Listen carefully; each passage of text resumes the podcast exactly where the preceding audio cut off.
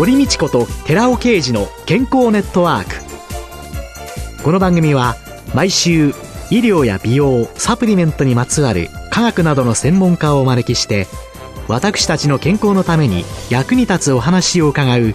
健康生活応援番組です。包摂体サプリメントと MGO マヌカハニーで健康な毎日をお届けするコサナの提供でお送りします。コサナの商品をお求めの際はフリーダイヤル0120-496-537までぜひお電話ください。体の節々が気になりだしたらコラーゲン、グルコサミンを配合した環状オリゴ糖の力シクロカプセル化スムースアップ。お得な定期購入もご準備しております。ご購入は、コサナのフリーダイヤル0120-496-537専任スタッフが商品に関するお問い合わせ、ご質問にもお答えいたします。コサナのフリーダイヤル0120-496-537 0120-496-537皆様のお電話をお待ちしています。こんにちは、堀道子です。今月はアンチエイジングアドバイザーでエイジレスビューティー研究家の遠藤幸子さんをゲストに迎えてアンチエイジングと美容をテーマにお送りしています。遠藤さんの顔も本当にもうずっと見てて、ちょっとため息が出ちゃうんですけれども、どうしてそんなにキメが細かいんだろうって思うぐらいに、シワもないし。はい、あの、自分では毎日鏡をこう、近くで見ますよね。日々、自分の中に老化は感じていて、ここが気になるな、うん、そこが気になるなっていうふうに思いながら、うん、でも私は何でも楽しんでやっていこうっていうスタンスなので、例えばちょっと自分の中に、あれ？これなかったシワだわと思っても、うん、ああ、どうしたら消せるだろうとか、あの、また新たな試練を見つけて、目標を見つけて楽しむみたいな感じで、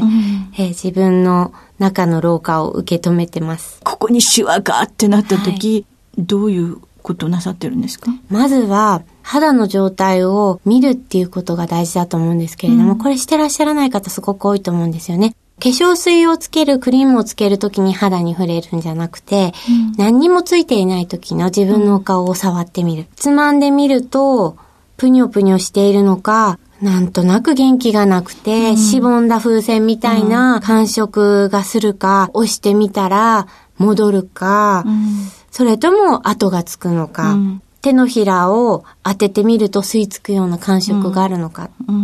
毎日私はお肌のチェックって言ってるんですけれども、必ず肌チェックをしていて、自分に何が足りないか自分の体調も含めて考えたりしながら、その時に必要なケアを行うようにしてるんですね。例えばこういう問題点を感じた時、はい、自分の肌チェックをして、はい、あれこういうことがある。って言った時には、どういうことをなさっていくんですか、はい、例えば手のひらこう当てて吸い付くような感触がなければ、はい、水分が足りてない乾燥しているっていうことがまず言えるんですね。うん、じゃあまずお化粧水をしっかり入れてあげて、うん。まあ汚れを落とした後ですけれども、うん、その後に保湿の有効成分、セラミドですとか、プロテオグリカンですとか、あとは新しい成分だとナールスゲンなんていう成分もあるんですけれども、まあそういったものを肌に入れてみる。うん、で、最後は油分でクリームだとか乳液だとかで蓋をするっていうことももちろん行うんですけれども、あとは自分の水分量だとか摂取量ですね。体の内側に取り込むものもどうだっただろうっていうのをちょっと考えてみるんですよね。アルコールですとか、カフェイン、コーヒーだとか紅茶に含まれる、うん、そういうものをたくさん取っていると、ちょっと脱水気味に体がなってしまうので、いっぱいお水を取っているつもりでも、うん、それを排出するために必要であったりして、うん、体の隅々にまで細胞を潤すことができるまで水分が足りていない場合があるので、うん、まず生活習慣もチェックしてみます。水分が足りているような生活をしているかなっていうことですよね。うん、で、運動をしていれば、その分もちろんもっと水分を取る必要がありますし、うん、それからあとは食事のバランスですとか、あとは油分も足りているか。うん、水分と油分のバランスが整わないと乾燥も緩和できないので、そういうことも見直して見ています。はい。で、シワがちょっと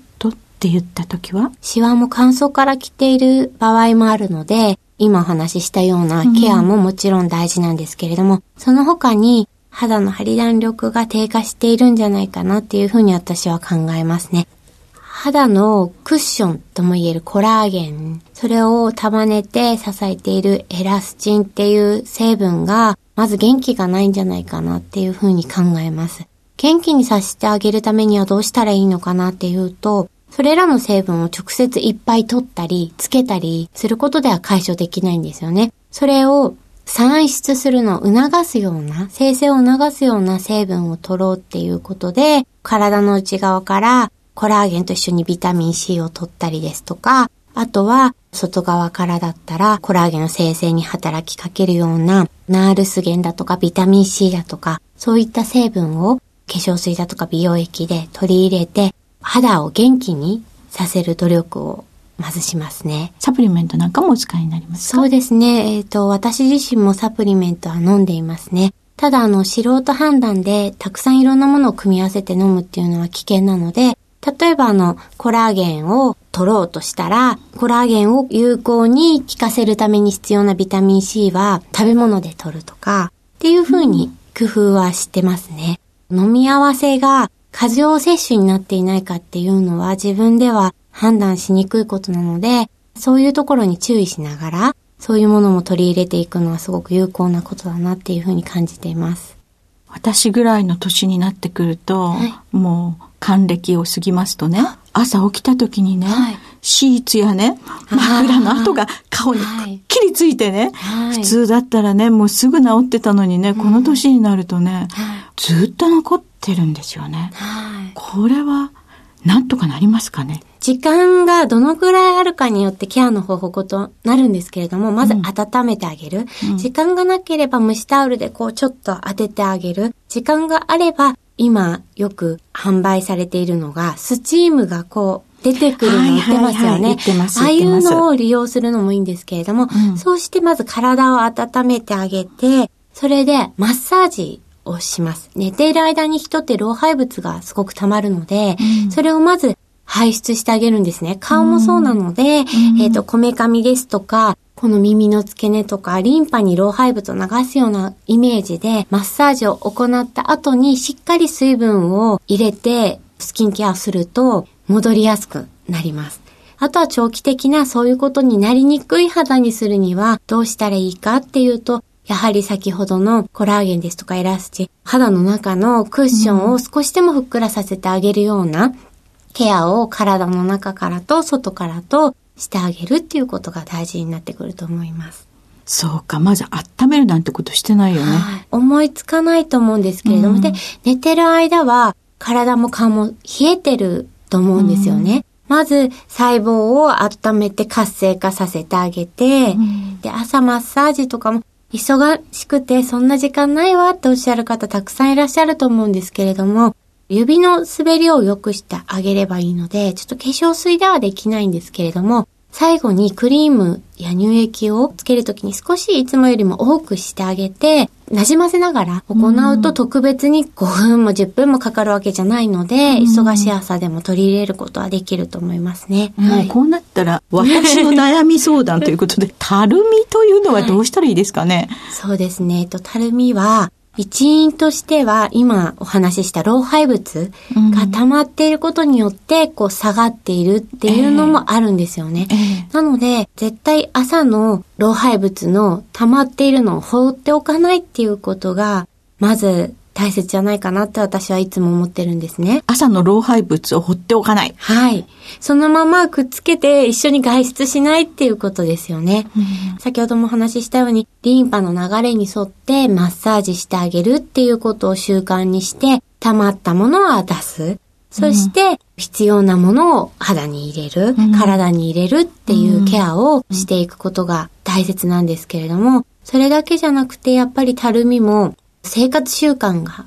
微妙に関係しているので、うん、例えば寝ている時に右側を下にして寝ますよね。そうすると反対側の左側の頬が重力の関係で下がるんです。はい、はい。この状態で何時間も寝ていると左側がたるむっていう現象が起きるんですよね。うん、なので、まあ、腰痛の方とかは、ちょっとあの、腰にタオルを当てたりとか必要ですけれども、寝るときはなるべく仰向けで寝て、重力を均等に、負荷が変にかかって顔にたるみが生まれないように気をつけるですとか、あとは、今よく噛まないで食べる方もたくさんいらっしゃると思うので、よく噛む。これもたるみの予防になるんですけれども、急いで食べてしまうと水で流し込んでしまったりとかして、よく噛まないっていうことがあるので、ちょっと水分を控えて、左右均等に噛むことで表情筋を鍛えるっていうこともたるみの予防には効果的ですね。要は顔の筋肉をい。っぱい使う、はい、そうですね。ただ話しているだけでは顔の筋肉ってそんなに使わないので、うん、顔をくしゃくしゃってしてパッと話すですとか、うん、あとは、前々回にも話しましたけれども、顔ヨガという、顔の筋肉を動かす、普段はしないような表情をしたりですとか、うん、手を使って押さえて反対に舌を出したり、うん、頭を傾けてみたりして鍛えるっていうことももちろん有効ですね。今月ね、遠藤さんにお会いするまではね、はい、ほうれい線のね、その美的な、はい、外から見たというのをね、はい、追求されてらっしゃる方かななんてね、はい、勝手におばはんは思ってたわけですよ。はい、でも思ったのは、これ60になっても、70になっても、80になっても、ものがきちんと自分の歯で噛んで食べられて、飲み込めて、そして生き生きした表情そしてやっぱりいつまでも女性は綺麗でありたいと思うから、ね。シミが一個でも減っていたら気持ちやっぱり違いますものね。うん、そうですね。そういう意味で、はい、どの年代の人にとっても大切なことなのかなってね、ずっとお伺いしてたんですけど、はい、方やもう一方でね、はい、その美的を追求するというのの中のね、はい、医療の問題っていうんですかね、そういうものはどうお考えになりますか？そうですね。例えば、頬にある大きなシミが本当にコンプレックスで自分に自信がなくなるとか、気持ちが落ち込んで、毎日楽しく過ごせないわっていう方が、レーザーなんかでシミを取ってしまって、うん、あ、少し気持ちがね、明るくなったわ、自分にね、自信が持てて、お化粧するのも楽しくなったわ、なんていう風になるんでしたら、それも一つの方法なんじゃないかなって私自身は、自分がどうするかは別にして思います。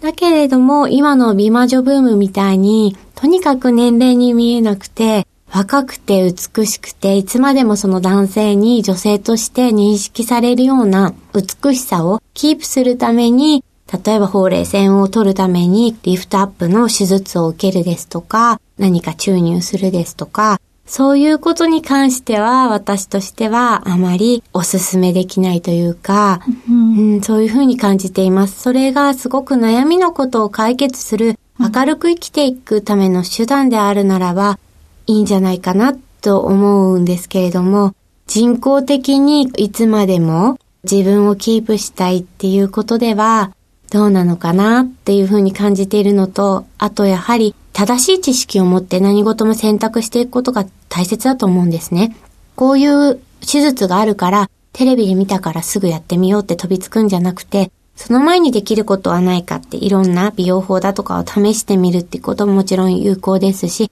その時間もったいないからとにかくすぐそういうことに取り組みたいっていうのであっても、やはりちゃんとリスクがあることも調べたり、承知して、ご自分の責任のもとに行われるべきなんじゃないかなっていうふうには感じています。そうね、周りからどう見られるか、ということよりも、はい、自分自身がどう輝いて生きていけるかっていうことなんでしょうかね。はいはい、今週のゲストはアンチエイジングアドバイザーでエイジレスビューティー研究家の遠藤幸子さんでした。来週もよろしくお願いします。お願いいたします。続いて、寺尾刑事の研究者コラムのコーナーです。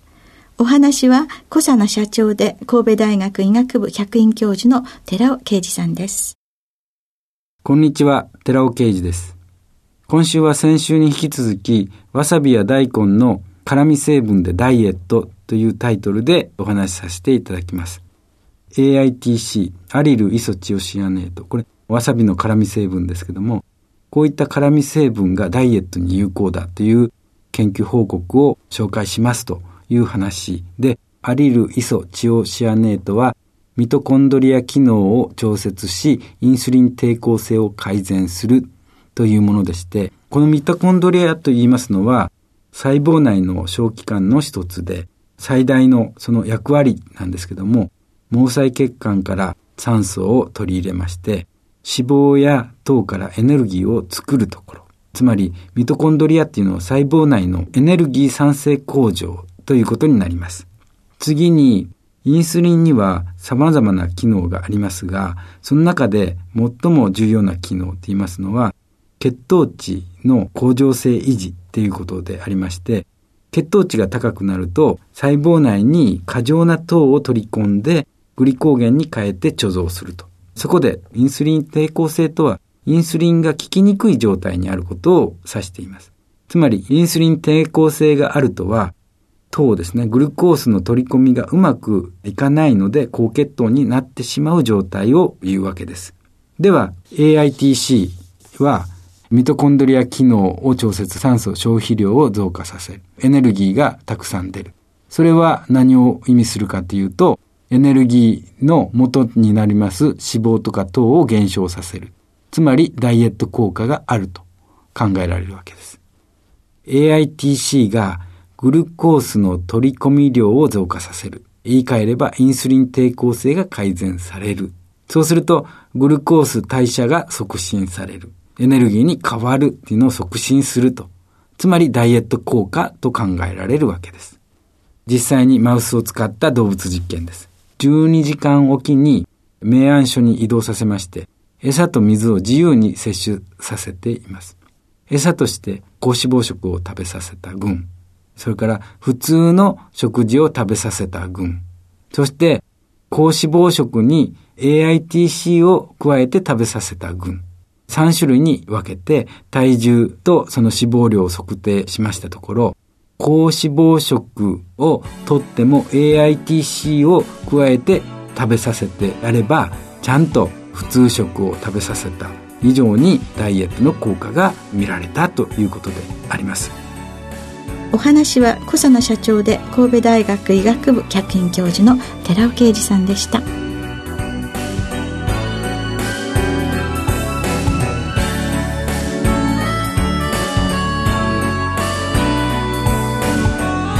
ここでコサナから番組お聞きの皆様へプレゼントのお知らせです美肌のための3つの成分レチノールコエンザイム9点 Rα リポ酸を配合した美容液コサナのシクロラボラトリトリプルエッセンスを番組お聞きの10名様にプレゼントします。プレゼントをご希望の方は番組サイトの応募フォームからお申し込みください。コサナの美容液シクロラボラトリトリプルエッセンスプレゼントのお知らせでした。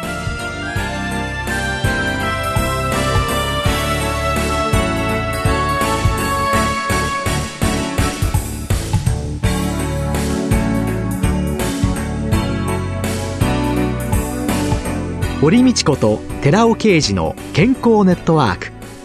この番組は包摂体サプリメントと MGO マヌカハニーで健康な毎日をお届けするコサナの提供でお送りしました。